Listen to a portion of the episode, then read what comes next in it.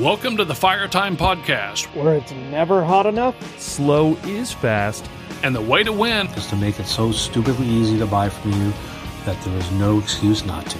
I'm your host. Danny Kaler. Dan Bonner from ICC Chimney in St. Jerome, Quebec. Joel Eder, president of Northeast HPBA, and also a senior wholesale account manager at Hearth and Home Technologies. Jess Kittle and I now work for Lehman's in Kidron, Ohio. Bart Ogden, Home Safe Hearth and Chimney, Wichita, Kansas.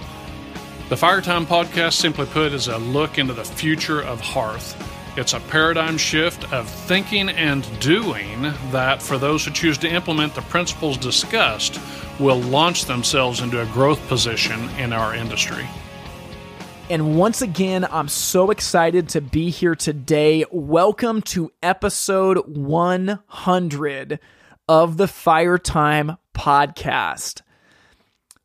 My mind is blown that we have made it to 100 episodes. I'm thinking back to three and a half years ago when I sat down to record the first episode of the first podcast with Tim Rethlake from Hearth and Home Technologies and thinking about, I wonder if anyone's going to listen to this. It's just crazy to think about the community that has been created and the ground that we've been able to cover. I was going back trying to you know calculate how many hours worth of content we have, and it's it's it's crazy. the The fact that you have all been so faithful to listen and to give feedback and to inform. I want to hear about this. Hey, I got a question about how this works in my business. Uh, man, it is not taken for granted, and I am just floored to have the honor of hosting this show. I mentioned a couple episodes ago that hosting this show has profoundly changed my life and and I believe it is one of the more important decisions that that I have made. And I'm I'm thankful for every single one of you that I've been able to get to know. And even if we've never been able to meet the fact that you're listening to this and and finding value in it uh, blows me away and and I hope that we are able to meet and that uh, and that you reach out and and say hi because I think it's a really important thing and a special thing that we're that we're doing here. So, being that this is the 100th episode, I hope that you enjoyed that introduction. Those are recordings that were sent in by a number of folks who have been in the podcast community and gotten value out of it. Going forward in today's episode, what we're going to do is I am actually going to read you the article that I wrote for the first issue of the Fire Time magazine, and it is called The Journey how two retailers stumbled their way into a digital magazine. And this kind of recounts really the last five years of my life and the genesis of how the podcast started. But what I am doing is, as I read it, I'm actually stopping to go off script and give you some commentary as to what was going on behind the scenes and just some takeaways that, that I've had. And, and my hope is that you get tremendous value out of this and that as you hear this story, like it, this is told through the lens of me and Grant, but this is our story. And I would imagine as you listen to this, that there are going to be moments where you resonate and say, I've been there before. I've faced that. This is what I did. And I hope that you can find yourself in this story and that this can give you the courage to keep going. Now, I mentioned this on Instagram, uh, I think a couple of weeks ago, that I, I promised I'd do it. So, this is just a, a great, ridiculous story that there's a podcast episode where we recorded an unbelievable interview. And I went to go back and edit it. And I realized that my audio was gone. The guest audio was there, but mine was gone. And I was thinking to myself, oh my gosh, like, what are we going to do? And what ended up happening is that if I put on my headphones and I cranked the volume like all the way to 100%, I could barely hear myself through the guest's microphone. And so what I ended up doing is I, I ended up taking, I mean, a long time. I think this took like four hours or five hours. And I ended up listening on full blast to the phrase that I said. And then I would try to turn it down really quick before the guest started talking again so I wouldn't blow my eardrums out. And I would write down what I said. I'd listen back to it again for the inflection. and then I would record me saying what I said the same way to the best of my ability, and I would splice it into the uh, audio, and then I would have to do the same thing again and again and again and again.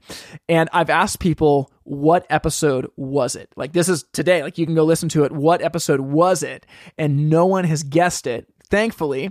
And I'm just going to tell you right now, it is episode one with Tim Rethlake. So he literally flew out to Seattle on one of his trips for HHT, and we got this interview done in person. And, and I was not going to record it again. It was so perfect.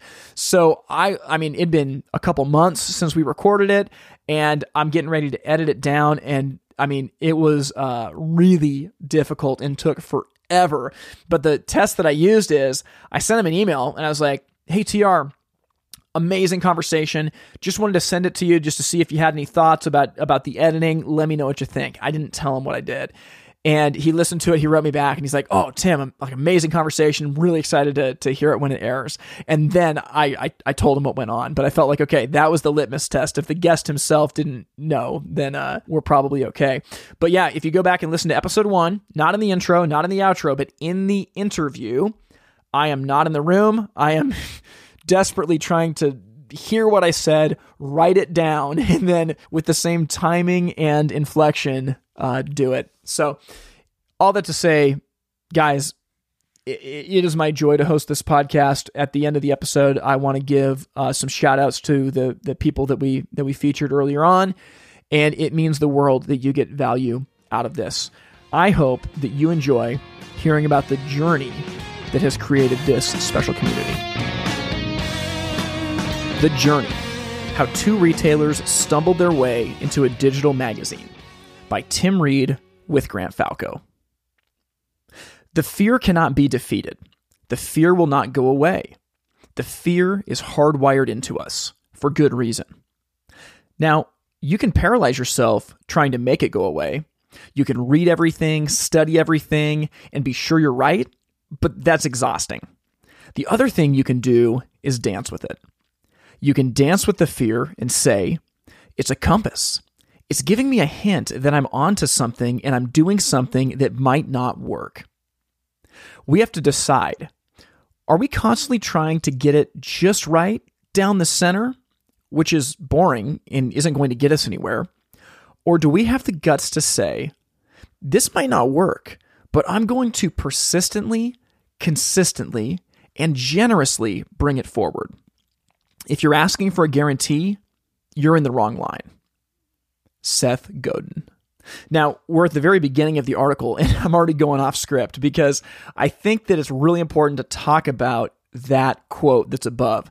When I think about the journey of how the podcast came to be, my role in it, and honestly, how this community has formed, I think what we have in common is that we are dancing with fear. We're doing something that may not work, it might fail. And we're acknowledging the fact that, yeah, like fear is there. It's legitimate. I'm, I'm not saying that fear doesn't exist, but the choice that I have is I can I can give into the fear, I can cave to it and do nothing, or I can say, oh, okay, that's an indicator that that you know I might be onto something.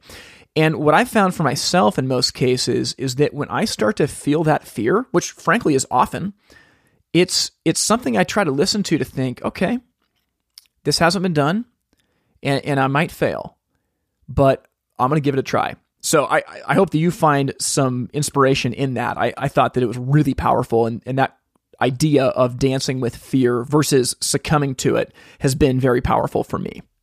Okay, let's get back to the script. If you're anything like me, you've always wanted to leave your mark in the world, to do work that matters. We can't help it. This impulse was hardwired into our human nature at the moment of creation. For some of you reading this, you've always known the value of hard work. You've grown up in a business, come from a poor family, or had people rely on you for provision. And maybe a few of you had the natural sense of responsibility to put together a plan for your life. I never did. But the beauty is that focus, organization, discipline, and success can all be acquired with practice. There's no magic no secret sauce outside of doing the work over and over and over again. Most people go through life stumbling blindly from paycheck to paycheck, wondering why some people have all the luck. But there are a few who stand up, look fear in the face, and risk failing so that they can do work that matters. If you're in the second group, I hope this article or podcast encourages you to persevere. If you're in the first group, I hope this inspires you to get started. You know, I'm going to go off script here again. The reason that I think that first paragraph is so important is because for me, I didn't come from a, a, business background necessarily. I didn't know how to boil water on a stovetop until I was 18. True story. I didn't get a job until I was out of high school and was frankly pretty lazy at it. And left to my own devices, I am not naturally an organized person. Sometimes people are surprised when they meet me to know that, but I'm not naturally very organized. It's something that through a lot of work and discipline and habits, and frankly, a lot of grace that other people have shown to me, that I've been able to build. And I think it's important to realize like, most people do go through life just blindly stumbling paycheck to paycheck. And it doesn't matter whether they make a ton of money or a little bit of money. They're just blindly going through life, wondering why, you know, all the other people have the luck. But there is something to look fear in the face, to stand up and to do something with purpose. And if you're someone that that naturally has that sense of, of responsibility in business, you come from a, a pedigree, my encouragement is, is to keep going. Don't take those gifts for granted. But if you're, you know, someone like I was, somebody who didn't naturally have a strong sense of business, wasn't mechanically inclined, didn't have a even a strong work ethic, you can grow those things. You just have to decide to get started. Okay, let's get back to the script. During the winter of 2016, I read an article in Hearth and Home magazine that really made me mad. It was a state of the industry piece that showcased dealer comments from across the country, and everything sounded the same. Quote, I'm just holding on until I can retire. It isn't like it used to be. People need to stop believing what they read on the internet. End quote, and so on. As a response, I put together a presentation for our affiliate conference with the not so subtle title, The Way It Is, that was all about how things in our industry had never been better, and the potential for growth was enormous for companies who were willing to do things a little differently. Now that the day had come for me to present, I was really nervous. I'd never done this before, and I felt the fear in the back of my head reminding me of every reason that I wasn't qualified to speak. I nearly failed high school entirely. I dropped out of college three times. I played guitar in a failing punk band for a decade, and I got fired from Starbucks after just a couple of months. Looking out, I saw an intimidating group of people that I didn't want to look like an idiot in front of. Sure, I'd seen results in my own store, but was I really the person to tell them what to do? I'm going to go off script here. This was really powerful for me. This is dating back five years ago now. And reading Hearth and Home, I I I love that magazine. I, I, read it consistently. I was always wanting to know what the best practices were and, and what the best dealers were doing. But I was really frustrated because the tone of a lot of the articles that was coming out was looking at things pessimistically. It was, you know, all the comments, oh, I'm holding on till I can retire. It's not like it used to be. And, and I was looking at this thinking like, it's never been better. And and in hindsight, honestly, the having titling a presentation the way it is is uh, you know, not only is it not subtle, it's it's definitely on the arrogant side. And but I was really convinced that things actually were better than ever. And in this moment, I was terrified because I remember getting up to give this presentation. I had never given a presentation before, at least on, you know on this kind of a scale. And I'm looking out in the audience at people who had trained me, invested in me. I'm looking out at my old boss and and people that I did not want to look stupid in front of. And I felt like this was a defining moment. I would have to step up to the plate and show that I actually believed the things that I was saying. As I as I look at that list of reasons that I wasn't qualified to speak, for me, that has been a, a spot of insecurity that I have spent a lot of time trying to think about turning into an area of strength. So, because of dropping out of college, because of almost failing high school, trying to go the other direction and think like, how can I become a learner, right? Because in, in, in the past in my life, I've not been faithful with the the gifts and the opportunities I've been given. How can I change that now, right? Like, yeah, I, I don't have a pedigree in the industry. I, I played guitar in a failing punk band for a long time, and while that didn't directly qualify me to be in the fireplace industry, what it did was it helped me overcome the fear of putting myself out there. And the big takeaway that I would want you to have listening to this is there might be pieces of insecurity in your past that you feel guilt or shame about. But I would say that there are going to be things like the list that I just gave you for me that you can actually start to leverage into a strength. It doesn't mean that those things were good in and of themselves, but it means that you can learn from it. And I would guess that if you look back on your life, there are situations you've been in that have uniquely qualified you to be where you are now. And you can be grateful for that and actually start to lean into what you learned. So that was a big moment for me. We'll go back on script here. In the winter of 2018, Grant and I were standing in the R&D lab of Sherwood Industries in Victoria, British Columbia. Now, I had done some traveling in the past, but this was the first time that a company I didn't work for put me on an airplane, and it was a big deal to me. They brought me in with Grant and another dealer from the Pacific Northwest to show us what they'd been working on and how they would go to market. At the beginning of the day, we sat in the conference room looking at our names on the welcome board, and the owners of the company, two amazing guys named Sherbil Yusuf and Stuart O'Connor, personally walked us through all their newest marketing materials. After that, we received a factory tour that ended with the crown jewel of any manufacturer, the R&D lab. They showed us a product line that they'd been working on for months. It was on the verge of coming to market and had features that they felt like were ahead of anyone else in the industry. Then, Stuart O'Connor looked at me and asked the million dollar question So, what do you think? I'm going to jump off script here. This was a moment where me and Grant really had to try to think about why we do things at a much bigger level than what we thought about before. In the past, when I had been to manufacturers and seen new products, and someone would ask, What do you think? Or they'd ask my boss. Most often, they ask my boss, Hey, what do you think? And um, the answer was very often like, Oh, those logs don't look good enough. Or, you know, we need to touch that flame up in the back of the fireplace. There was something along the lines of that. And, and that was kind of how how I looked at fireplaces for a long time. I was kind of trained to do that. When I'm asked what I think, well, I want to know, okay, how many CFMs is the fan kit? Oh, you know what? Yeah, we need more detail on those logs. If we could get uh, the the decorative front to do this, it'd be it'd be better.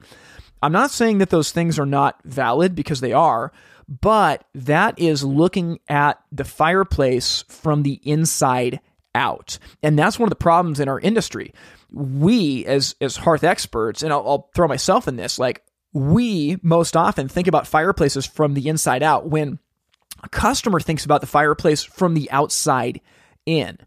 And this was a moment for me that was one of the first times I was able to talk to a manufacturer holistically about where their products fit in the marketplace. And what was cool is I was fortunate enough at the time to be working for Fireside Home Solutions, and we had a really big new construction division. And I wasn't over that division, but I was very familiar with it and with the sales team. I was over our retail division. And from working on the new construction side and seeing the volume of traffic that, that came in, I kind of stumbled upon this, and I'm sure people have before me, but it hit me like a ton of bricks right around this time that when we're selling a zero clearance fireplace, most of the time, for most companies, they are replacing an existing zero clearance fireplace. So, if that's the case, and we are going to be pulling an existing zero clearance fireplace out of the wall, we want to put something in that has the same framing width or less because if the framing width is bigger, now we got to rip open an entire wall versus maybe just half of the wall. We need to redo the studs, we need to redo the headers, and it becomes a massive project that very often is beyond the scope of, of a lot of hearth retailers. Now, in my company, because we did a lot of new construction work, for us on in new construction, it really almost didn't matter how big the fireplace was because the architect will just spec it in and the house will get built around it. But what I started to realize around that time is that for most hearth retailers, their new construction book of business is less than, I mean, 5% of their total, maybe 10%. But for most retailers, even ones that do some high end custom new construction work, it's less than 10% of their book of business. Most zero clearance fireplaces that companies sell, I'm, I'm speculating, but based on everything I've seen, this is the truth. Most zero clearance fireplaces that companies sell are replacing an existing fireplace, right? Mr. and Mrs. Jones have a home that was built in the 80s or the 90s, and they have an existing old, you know, direct vent fireplace they want to replace. So if we're doing that, why would we want to put in a product that's bigger, right? Like when someone comes in to buy an insert, we don't say to them, oh, well, your fireplace is 35 inches wide. But if we knock down the entire thing and build a whole new brick fireplace from scratch, we could build it to 48 inches and you could put in a huge insert. We don't do that. We work with the space that we have. So this was all going through my mind around this time.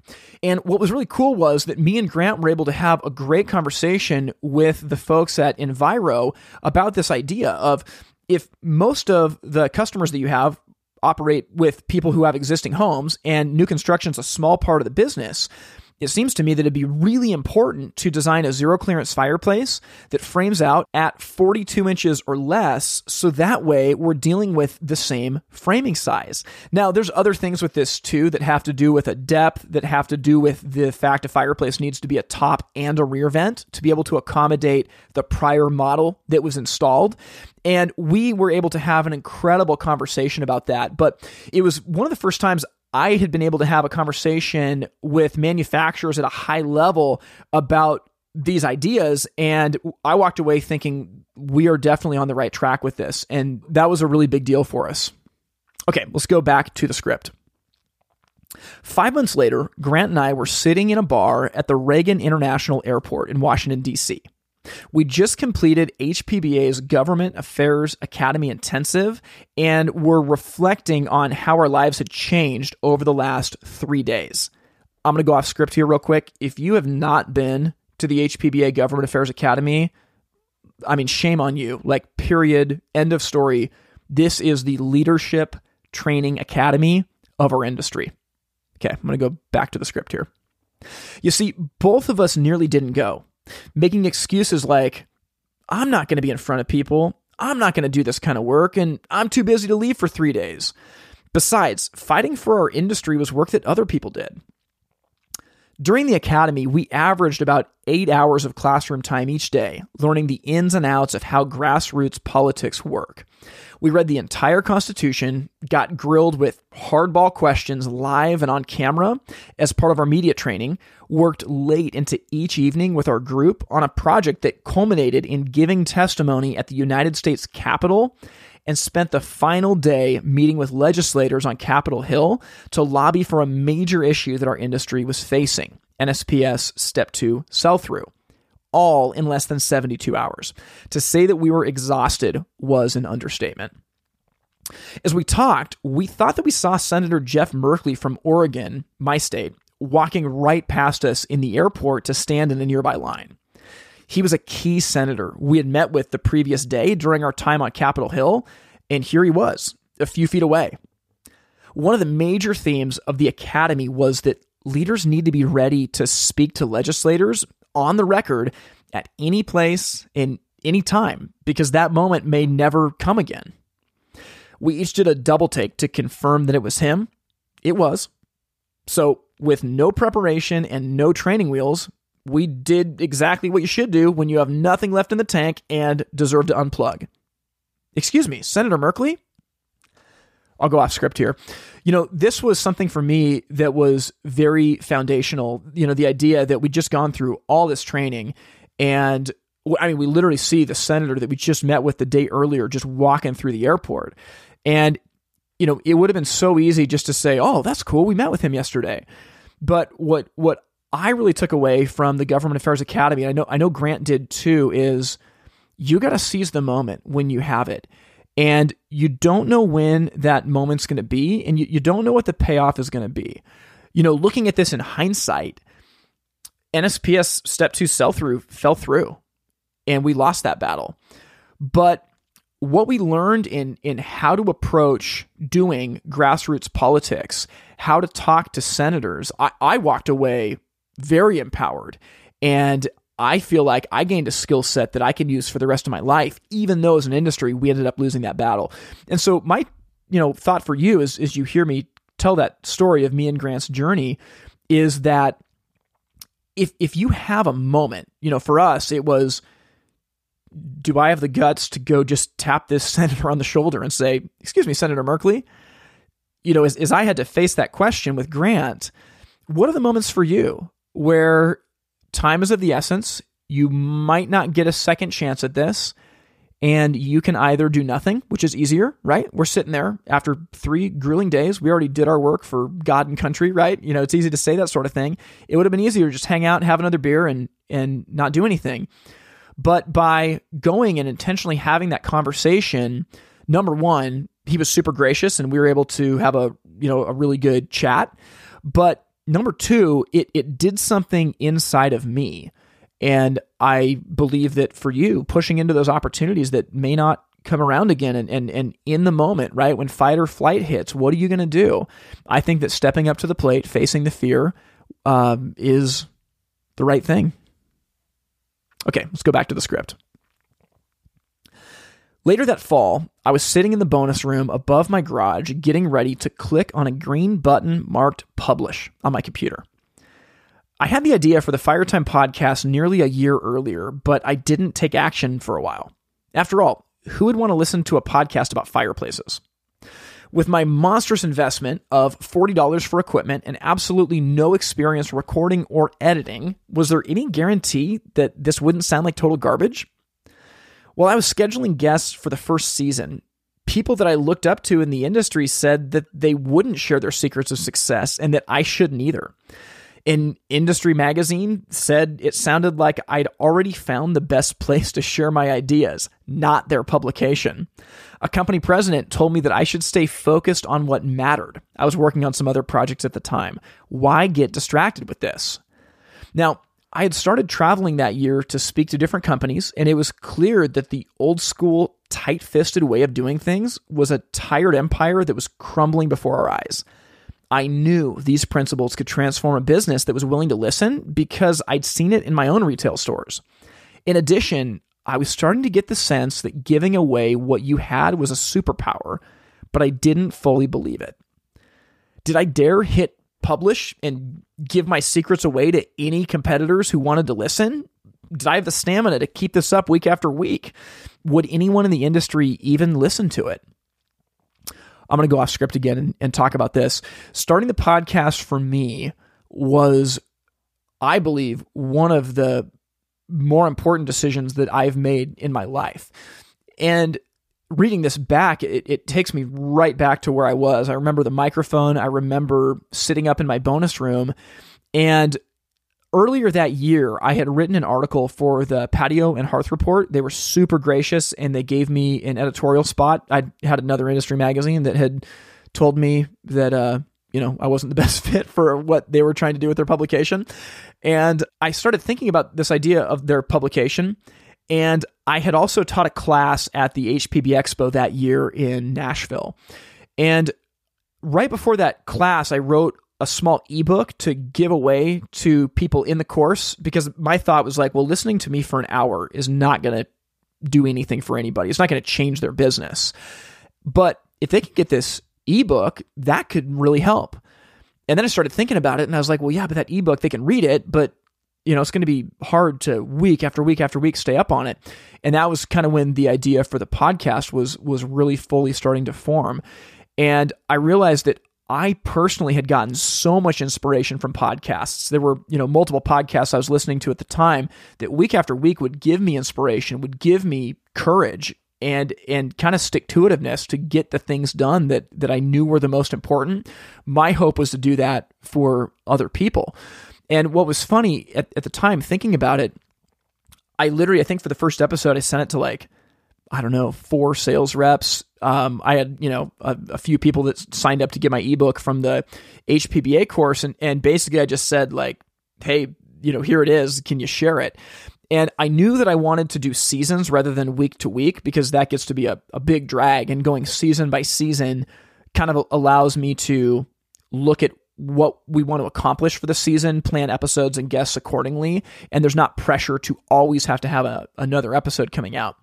But all that to say, I'd looked at season one and I felt like who are people in the industry that I want the rest of the industry to know that are excellent at what they do, that are up and coming, that have been doing it for a long time with absolute professionalism. And that first season was really special to me. I, I felt like even if we don't come back for a second season, this is a standalone project that I'm really proud of. And, you know, it was so funny. I mean, like literally, I had people that I really respected saying, I'm not going to give away my secrets to success on the podcast. And I kind of felt like, wait, like, what's the secret to success? Like, call people back when you say you will, answer your email. You know, I mean, like, whatever it is. Like, there there are things we can do better, but like the basics are are really simple, and it's going to be, you know, the story and the passion of what you bring to the table that folks are going to walk away with. And so that was just an interesting dynamic. And at, at the end of the day, I still felt like there's something here I had been so impacted by podcasts. To me, it was it was a no brainer. And frankly, too, I thought about like if there is going to be a future of new generation dealers, and and if I want to work with businesses down the road, well, we have to have a community that is starting to to to share what we do. And you know, the the podcast kind of uh, kind of grew from there. So it was really cool getting to start that. And it's even funny just going back and reading this and thinking about it because there was so much unknown at the time. And to be honest, part of me thought, like, what if my competitors down the street listen to this? And what I just walked away with is, you know what? Like, good for them because if they can take this and it helps them, like it's honestly going to help our industry. Most of the sales that we lose are not to a competitor down the street. We lose to somebody not buying a fireplace at all. So if the competitor down the street is getting more people in their store, I guarantee that you are going to see a benefit from it. So we can talk more about that later. I'm going to jump back onto the script. In the spring of 2019, the HPB Expo was in Dallas, and I had forced, I mean, uh, persuaded Grant to give a presentation on growing your business through social media. He was terrified of public speaking, but he put together a presentation that ended up being really powerful. The podcast had been going really well. It had been downloaded a couple thousand times, and the word seemed to be spreading. As we walked around the trade show, people kept coming up to us and raving about how the podcast had been transforming their business. They couldn't believe it was so specific to our industry. Now, I'm going to go off script here for just a second, and this still blows my mind. One of my favorite things, and I know Grant's favorite things, is going to trade shows and being able to talk to business owners and, and service technicians and installers and salespeople where this podcast and the community that it has created has actively helped them grow their business. For me, there is nothing that I take more joy in than being able to be a part of that transformation. And it was absolutely incredible. Even with the podcast just being downloaded a couple thousand times back then, it was incredible that so many people were impacted by it. And it was it for me is is uh it's an honor that I just I get to be a part of it. I'm to jump back onto the script here. Despite the buzz, we'd been trying in the weeks leading up to the show to get a manufacturer to host a live podcast in their booth, but no one had taken us up on it. Finally, just days before the show, Troy Olson, a sales rep for Napoleon in the Pacific Northwest, said that Napoleon's new co CEO, Stephen Schroeder, was someone that we needed to meet. Troy also mentioned that Stephen would be a great guest to interview on the podcast. He gave me Stephen's cell phone number and said that Grant and I should reach out. We did, and Napoleon was gracious enough to let us record in their booth. The episode was great and ended up receiving a lot of attention throughout the rest of the trade show. Every night, we connected with people from all over the country at the Omni Dallas Sports Bar. And every night, the questions were the same What are you and Grant going to do with all of this? I'm going to go off script here. So, this was a, a really Im- important time for us because it was when we really started to see the community that was forming. What was so cool about this event in Dallas is that it seemed like everybody congregated at this Omni Sports Bar, and it was amazing to see manufacturers from you know different companies laughing with each other and talking and me and grant just felt like this is special and to have different people older younger men women installers service tech salespeople all these different people coming together because they had been using the podcast to be a springboard for how they were going to help transform their business was incredible. And and yeah, I mean, everyone was asking like, what are you going to do with this? And frankly, we didn't totally know. We knew that the community was going to be the most powerful part of anything that we did, right? Grant and I can can try to give good information and be facilitators, but honestly, the secret sauce is the community that does something with it. And what I'll say is I've traveled and gotten to know people from all over the US and Canada. I'm telling you, I learn more from the community than than anything I teach. I'm just I'm telling you that. And as we kind of looked at this, we didn't know what we were going to do. We knew that the community was going to be the key and we wanted to find a way to take, you know, the community that this small podcast had created and take it to the next level. Now, before we jump back in, I, I just want to say that this connection with Napoleon was really special. So Troy Olson connected me and Grant with Stephen Schroeder, and I have felt like that relationship has been tremendous. And it's been funny, and it hasn't really been a business relationship. I've never done like paid consulting with them. Um, at the time that this started, I wasn't one of their customers, and, and Grant wasn't either at the time. But we just felt a connection. Like this is a company that that believes in the work that we're doing and and they want to support it. They've been incredibly gracious to help support the podcast and to um, do what they can to help spread the message of the Firetime network and all the above. And I just want to say that we have really appreciated what Stephen and, and the rest of the of the team at Napoleon has done, and Troy for connecting us is is terrific. Okay, I'm going to jump back on script. Three months later, Grant and I flew to Minneapolis for the 2019 HHT Summer Summit. I've been asked to give a presentation about digital marketing, and Grant had been invited as one of the best dealers in the Pacific Northwest. The third season of the Firetime podcast was nearly over, and the growth had been explosive. Thousands and thousands of people had been downloading it all over North America. I'd been getting invited to speak all around the country, and we just finished up an NSPS Facebook live event, which seemed to galvanize our industry around a central cause. Since Grant and I didn't get to see each other in person very often, we coordinated our flights and met at the Portland airport. Before we stepped on the plane, we were just two retailers having fun. When we got off, things were different. The first thing we did on the plane was discuss our momentum and what it meant it was clear to us that even though we were in the minority, the regime of information dictators was falling and making room for something new. A new generation of leaders who share their best practices and sharpen each other to get better. I grabbed my notebook and started sketching. How was it that independently of each other, we'd been growing our businesses like crazy using a very similar set of strategies? It came down to a shared set of principles that are true of retail business in our industry, regardless of geography or demographic. We started with the eight departments of a successful retailer in hierarchical order 1. Leadership, 2. Sales, 3. Installation, 4. Service, 5. Grounds and warehouse, 6. Support staff, seven, showroom, eight, marketing. Next, we talked about the different tools we'd created to help run those parts of our business for us so that we could steer the ship rather than getting dragged underneath it. There were over 50 of them. After that, we argued about, I mean, discussed the top five for each topic that business leaders needed to understand if they can understand how to think about their business in light of these departments, surround themselves with other leaders who were in it with them, and be willing to ask the hard questions about age old presuppositions, they could take control of their business like never before. By the time the plane landed, we had a framework drawn up. But what were we going to do with it? I'm going to jump off script here. So, that plane ride for me was powerful. I mean, everything that I just mentioned is, is, we talked about these concepts of okay, like these are in hierarchical order in your company. Leadership, it starts at the top. If, if you don't have yourself set up as a leader and other key leaders in your company, you're not gonna be able to do anything.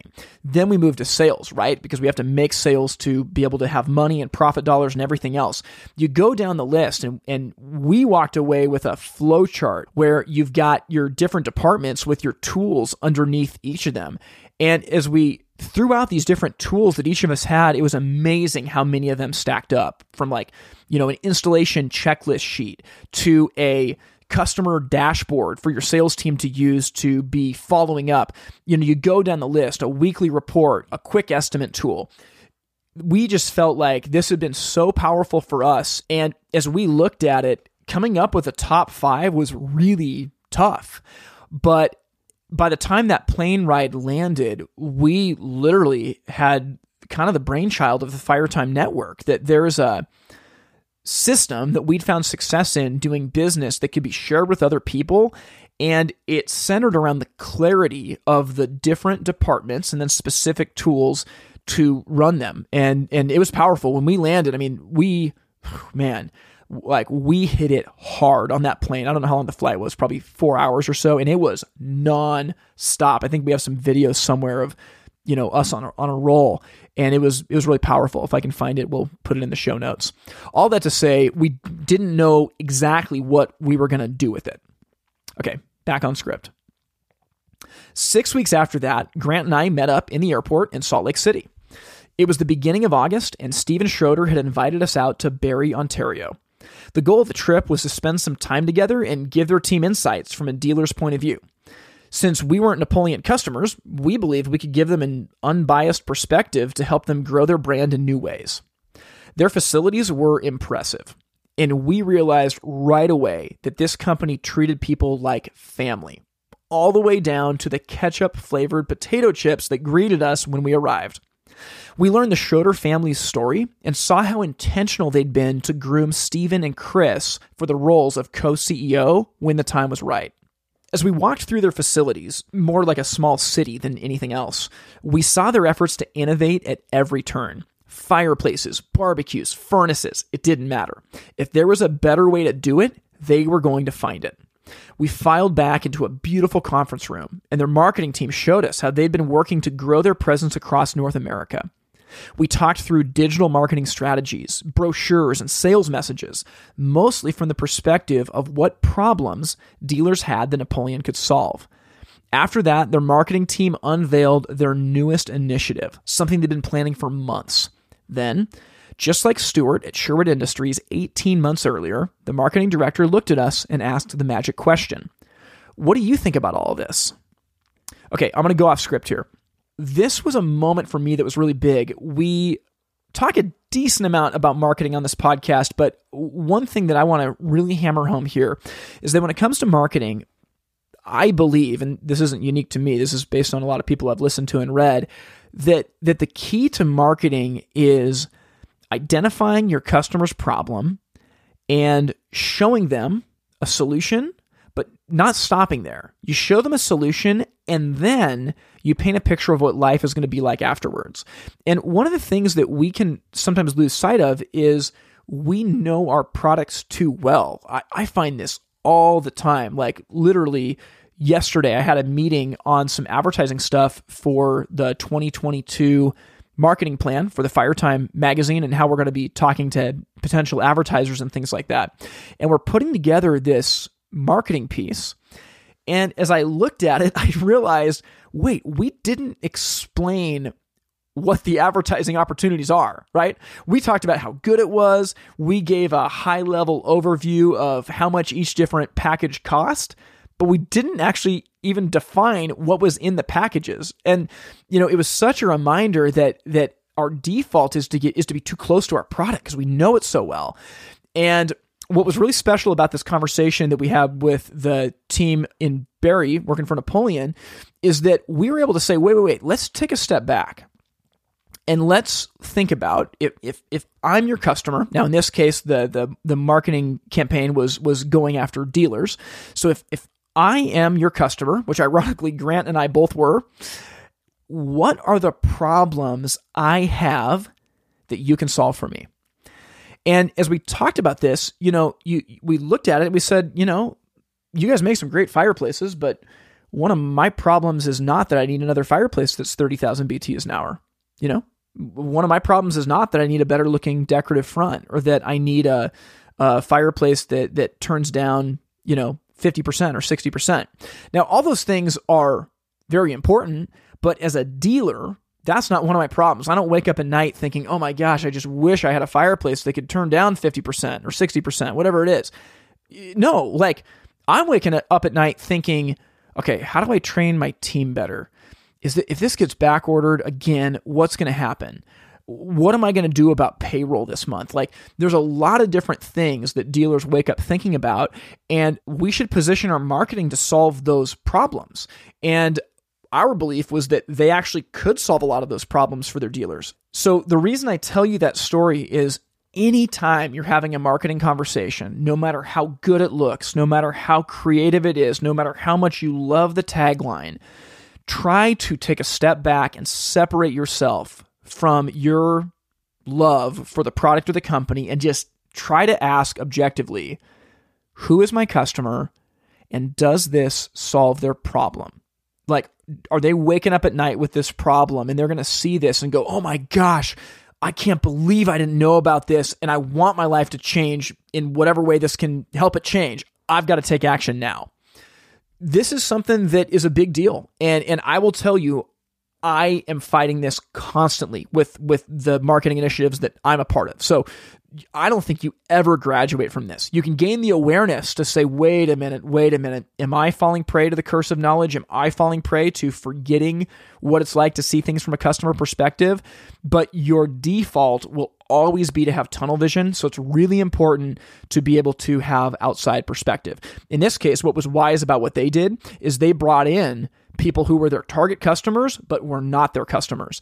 Seth Godin talks about this where he says, like, if you were to do a focus group and say, oh, hey, you know, would you buy this fireplace for $3,000? You know, some random person might go, oh, yeah, I, I totally would. And a lot of companies, you know, they'll do this at scale. And when enough people say that they would pay $3,000 for it, they'll go, okay, we're going to make that fireplace. But that's actually not real because there's there's so many emotions that go into that. They're not actually spending their own money. So it's like, yeah, I could tell you that, but the way that you find out is you get people to need a fireplace and say, "Hey, this costs $3,000. Do you want to buy it?" And if they buy it, well, now you know that the product is worth $3,000. And if they won't, then you need to think about what you're going to do. That was really powerful for us and my hope is that as you think about your marketing and, and even your sales process, you're thinking about what problem does this solve for a customer? Am I offering them a clear solution that is going to make their life better? Okay, I'm going to jump back on script.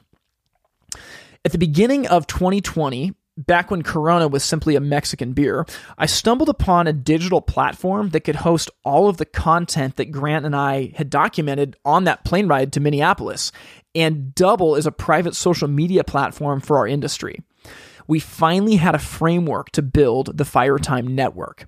Naturally, the HPB Expo in New Orleans six weeks later was the place that it needed to launch if it was going to gain any traction, but the platform needed more content first. Now, Grant and I had been traveling a lot and teaching courses in different parts of the country, but most of it wasn't documented, which meant that we only had a couple of usable courses. So, being financially prudent, what do you do when you are launching a product that isn't monetized, is expensive to maintain, and is exactly what the industry needs right now? You hire a videographer, convince Grant to get on a plane, and then drive three hours at the crack of dawn to put on a free workshop in exchange for the participants agreeing not to sue you for publishing the videos on the internet. I'm going to go off script here. That's a completely true story of what we did. It was absolutely nuts. Okay, here we go. Back to the script. We documented two free courses that couldn't have turned out any better, delivering the perfect installation and winning more showroom sales. But now we had a new question How do we get people to pay attention to this at the trade show?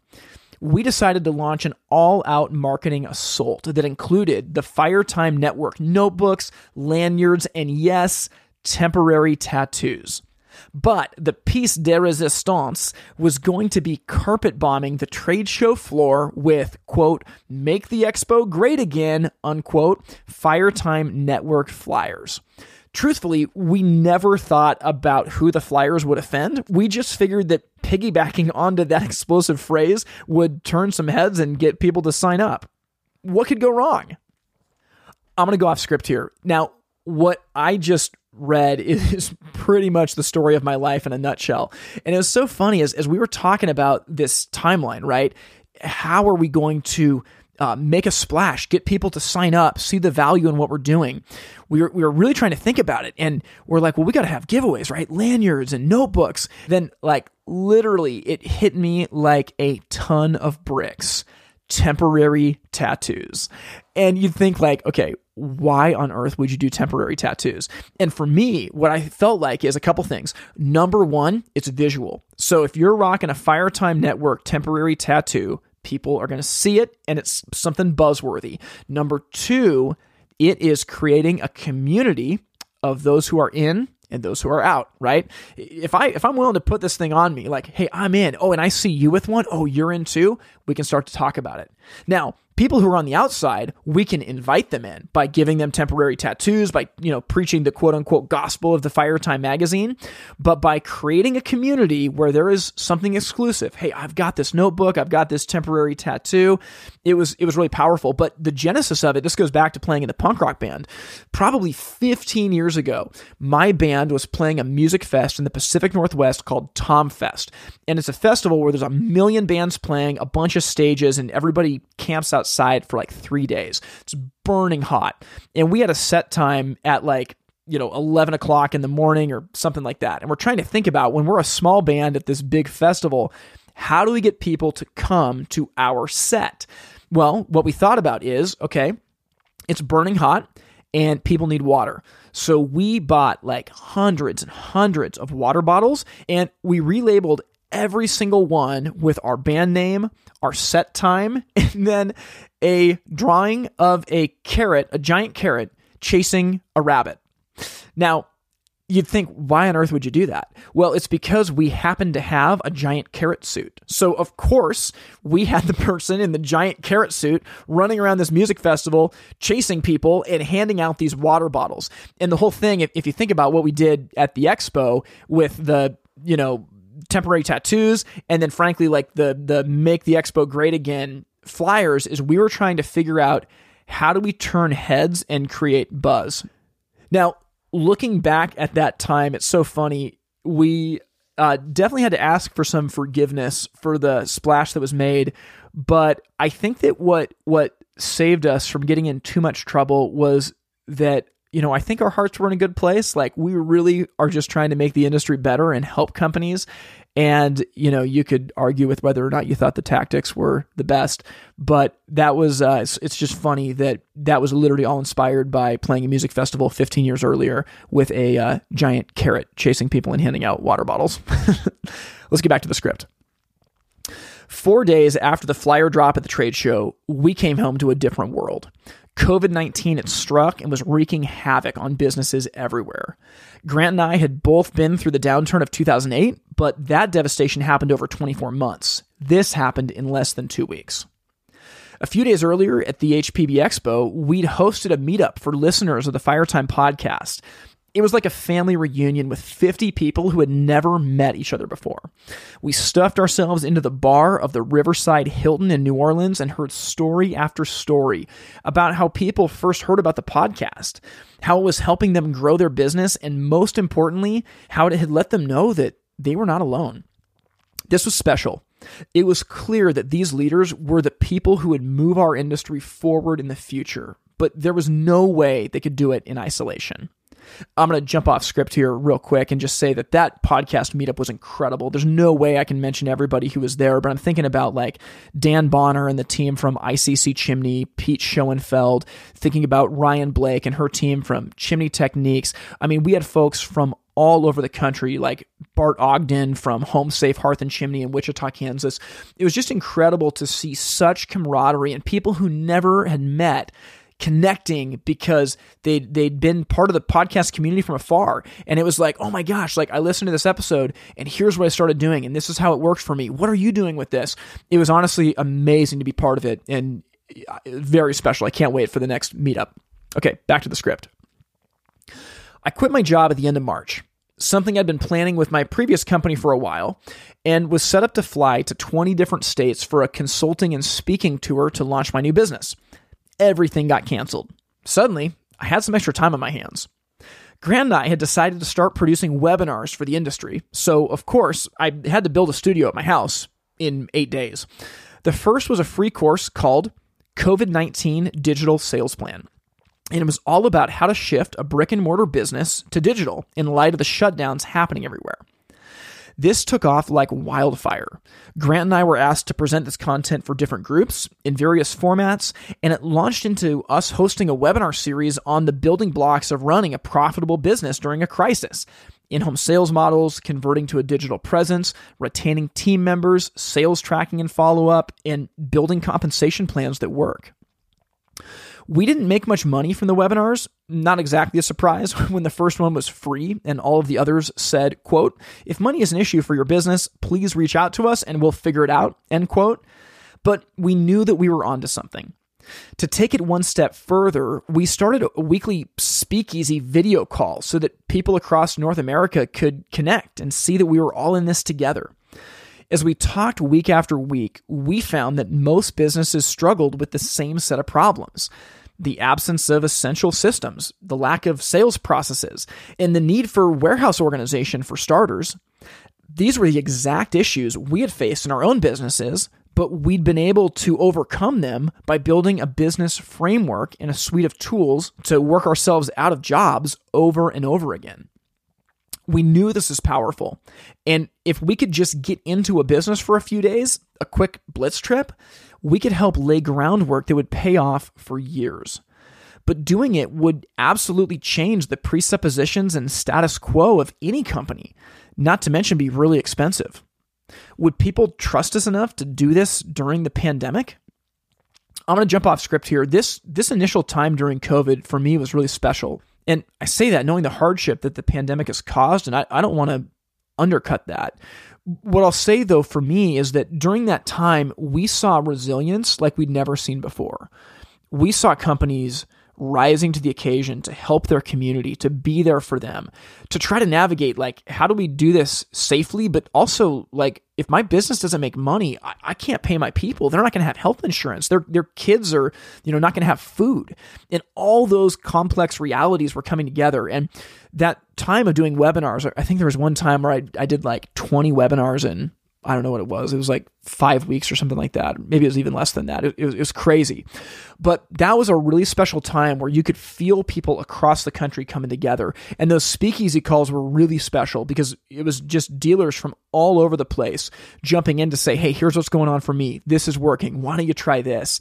And we felt like we could harness that into this idea of a blitz trip. And the cool thing was that even during the pandemic, which was crazy because travel was tough, you know, at the time that me and Grant started doing this, most companies that we were talking to had been shut down. Revenue had kind of ground to a halt, and they chose to make an investment in us to come out. And it was it was incredible. We spent some time with a business in Cincinnati and one in Lexington, Kentucky, in particular that I'm thinking of, and it was really really powerful. And I think that the shock of the pandemic it it put everyone in a position to say, okay, it's time to change. I can't rest on my laurels. I don't know what the future holds. Now is the time to change. And sometimes it might take a pandemic to do that. But in the same way that we were talking about taking a look at fear and doing something that may not work at the beginning of this article, looking at your business from this new perspective, not resting on your laurels and pushing into the change that you know is right, like, man, take advantage of that when the time comes. Okay, back to the script. On August 29th, 2020, Grant and I were driving through northern Kentucky on Highway 75, reflecting on the last week. We just completed back to back blitz trips in Cincinnati and Lexington, and were amazed at the ground we've been able to cover. Both businesses were able to make real changes that would pay off in spades. As I write this in hindsight, they have, big time as we drove, we talked about the fact that businesses all over the place have these same problems, but many aren't in a position to bring us out personally. This sparked two ideas. The first was that we should host in person workshops a few times each year in different parts of the country. Dealers could come in for about a third of the price to bring us out, learn the same content that we presented on our Blitz trips, create a specific plan for their businesses, and walk out with a roadmap to follow for the next two years. Best of all, we could create cohorts of non competitive businesses to continue to meet both digitally and in person after the workshop and coach them as needed. The second idea was to start a digital magazine. I'd floated the idea of a digital magazine before, and Grant thought I was crazy at first. But thinking about it, we were already generating written content, videos, and podcasts.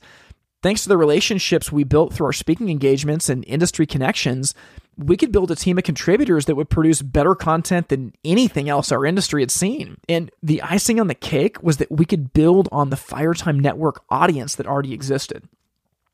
I started working on business models for both ideas identifying cities and venues for the workshops and researching the ins and outs of a digital magazine. After reviewing it all, we decided that in person workshops had the most equity and that we would launch a digital magazine along with a book in 2022. You know what they say about making plans, right? I'm going to jump off script here. And you might be reading this thinking, like, oh, wow. So, like, you know, that was the genesis of the Firetime Workshop, which, Lord willing, we're going to be, you know, putting on here in 2022. And it's funny that that actually was the genesis of the Firetime Workshop. And we had the idea for both the magazine and the workshop at the same time. And we looked at both of them. We said no to the magazine in person workshops was the way to go. And we put the digital magazine and the book on the back burner for two years, right? At the time we were talking about this, it was 2020.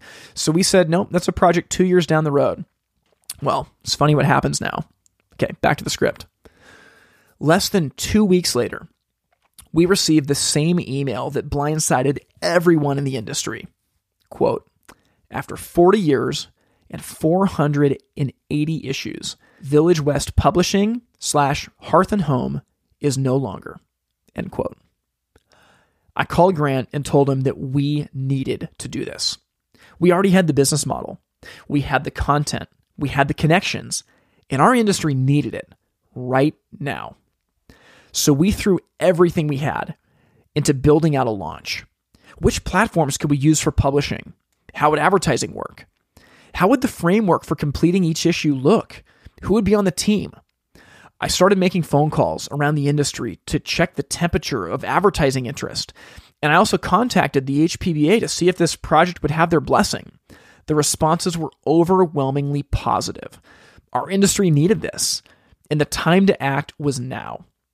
We worked separately on this due diligence for a couple of weeks before scheduling a Zoom call to discuss what we found. After talking through everything, I asked Grant where's the line in the sand? The one that once we cross it, we're committed and there's no going back. He looked at me and said, I think we've already crossed it.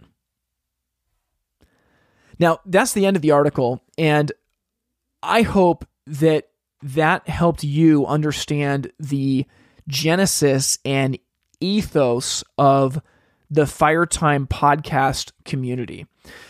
If I were to give you a parting word before we move to the outro of the episode, it's this. If I were to tell you five years ago when I was able to give that first presentation to the local affiliate in Oregon where I live, what things would look like now, I would have had no idea. No idea. But I think that the secret sauce of what has happened is that as, as me and Grant have had these situations we didn't look at them as isolated incidents. We always looked on how does this build onto this, right? So, you know, how does speaking at this thing five years ago build into talking at Expo? And then, oh, okay, we got invited to come out to Sherwood Industries, but it's not just to look at their product and tell them it looks good. Like we can actually capitalize on the speaking engagement content and then on what we talked about at Expo and, you know, move into what's next. And I think that when you go through life, go into it with your eyes open. When a situation comes your way, don't look at it as an isolated event like, oh man, I got punched in the face. Like, what am I going to do here? Or, oh, that was a cool opportunity. That was a nice trip. That was a good bonus. Like, whatever it is. Look at things holistically. How does that build momentum for what's next? How does that tie to this? Oh, wait a minute. Okay. That experience that we had at Sherwood Industries five years ago. Okay. How does that tie into what's next here? Oh, the HPBA Government Affairs Academy. Okay. That was actually tied to some of the things on the Napoleon trip that, that came out. All of that to say, I believe that there's a plan for the way that life is connected, and it would be wise for us to open our eyes and look holistically at that. The other thing I'll say is if I was to evaluate my journey over the last five years, I would say that we are in the middle of a five year dip and we're not out on the other side. So you've probably heard me talk about the dip before. There's a, a, book by Seth Godin called The Dip that is incredible. It you can get the audiobook and listen to it in an hour and a half. It's really short. But essentially in the dip, he talks about any work that's worth doing has a dip to it, right?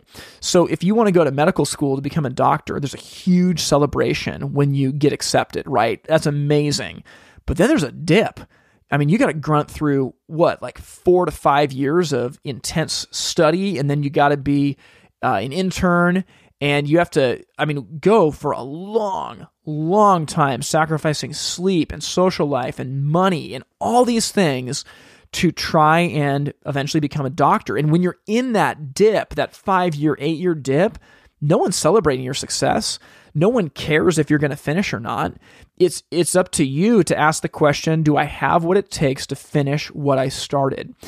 And I think a lot about like, you know, in the New Testament when Jesus talks about counting the cost, that that's really important. Like if we're going to do something, we should count the cost. If if we're going to quit, let's quit at the beginning before the dip, right? So, like, you know what? I actually don't want to go to medical school. That's a great time to quit. Or quit afterwards, right? So, like, you've gone through it, you've got this amazing experience, you've been changed, you've been transformed, and you can say, you know what? I'm thankful for the gift that medical school's given me, but I'm going to go do something else the best time to quit is before or after the dip. It's not in the middle. It's a fool that quits in the middle, right? An example I've heard is that if you want to learn how to snowboard, so you buy all the gear and you go down the mountain, you start falling and you hurt yourself, that's the dumbest time to quit because you've invested time and money and resources and you're frustrated, you haven't mastered it. The time to quit is before or after. So my word to you is this. I believe, you know, I'm still in the middle of a dip that started 5 years ago. And I have been trying to grow in relishing in the fact that, hey, it's okay to get punched in the face a little bit. And when you just got to keep moving and keep moving and keep moving, there is something to that idea of just march a little bit more and a little bit more and a little bit more and a little bit more. And over time, there is a library effect to that marching where all of a sudden it's not a one off disconnected event. Now it's a book on the shelf, and then another book on the shelf, and another book on the shelf, and pretty soon you've got a library. So, as we round out here, I hope that, like we said at the beginning of the article, if you're on the journey, if you're in the dip, keep going. That 20 mile march, just 20 miles today, 20 miles tomorrow, 20 miles the next day. Even if you could do 30, even if you only want to do 10, do 20 every single day. That is how you push through the dip and you can get through it. I believe it. I believe you can get through the dip and you can look back and say, that was special. And I'm thankful for what it taught me. And now, if I want to quit, I can. But it's not the time to do it when you're in the dip. If you are listening to this and thinking, I am not putting myself out there, I don't know if I'm doing work that matters, I don't know if I'm making a difference, my hope is that this inspires you to start. Well, we did it. 100 episodes in, and my hope is that you got value out of listening to the story of the journey. While that story was told through my eyes, and it kind of recounts what brought me and Grant to this point, I think that this is a story that we're all living together. And the fact that the podcast is here after 100 episodes just blows my mind. I literally, as I record this, just got done editing what I'm about to play for you, and I don't know what to say. It's it's unbelievable just to to think that this community has been created from from nothing just a few years ago.